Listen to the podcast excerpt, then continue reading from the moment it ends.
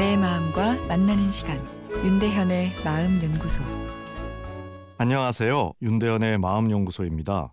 어제 청개구리 마인드란 청취자분의 사연 소개해 드렸는데요. 오늘은 청개구리 심리 어떻게 다룰까 한번 생각해 보겠습니다. 청개구리 심리란 논리적으로 합당한 요구를 해도 일단 저항하는 마음이 생기는 것을 이야기하죠. 아, 우리는 이런 마음이 들면 스스로를 야단칠 수 있는데 야단치다 보면 청개구리 심리가 더 커지는 것으로 되어 있습니다.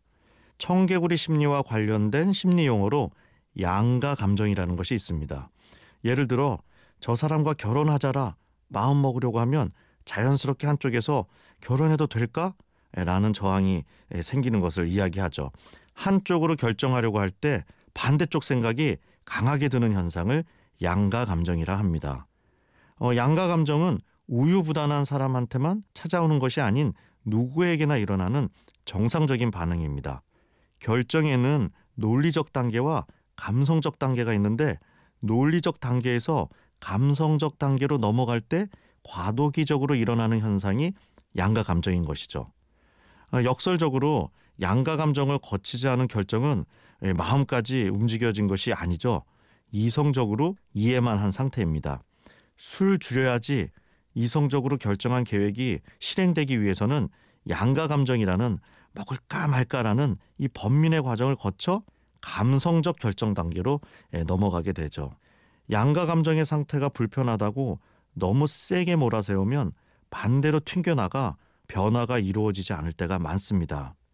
의지력이 강한 사람이 변화를 잘 이룰 것 같지만 강한 변화의 의지만큼 변화에 대한 감성적 저항도 크게 일어나 이 양가 감정이란 파도가 더 높게 일어날 수도 있는 거죠.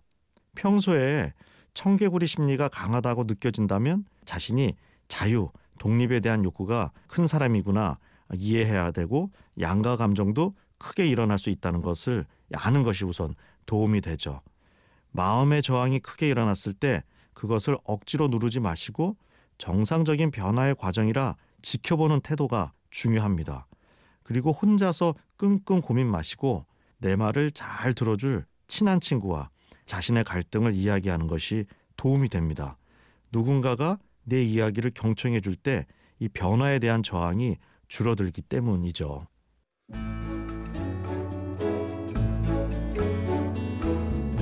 윤대현의 마음연구소 지금까지 정신건강의학과 전문의 윤대현 교수였습니다.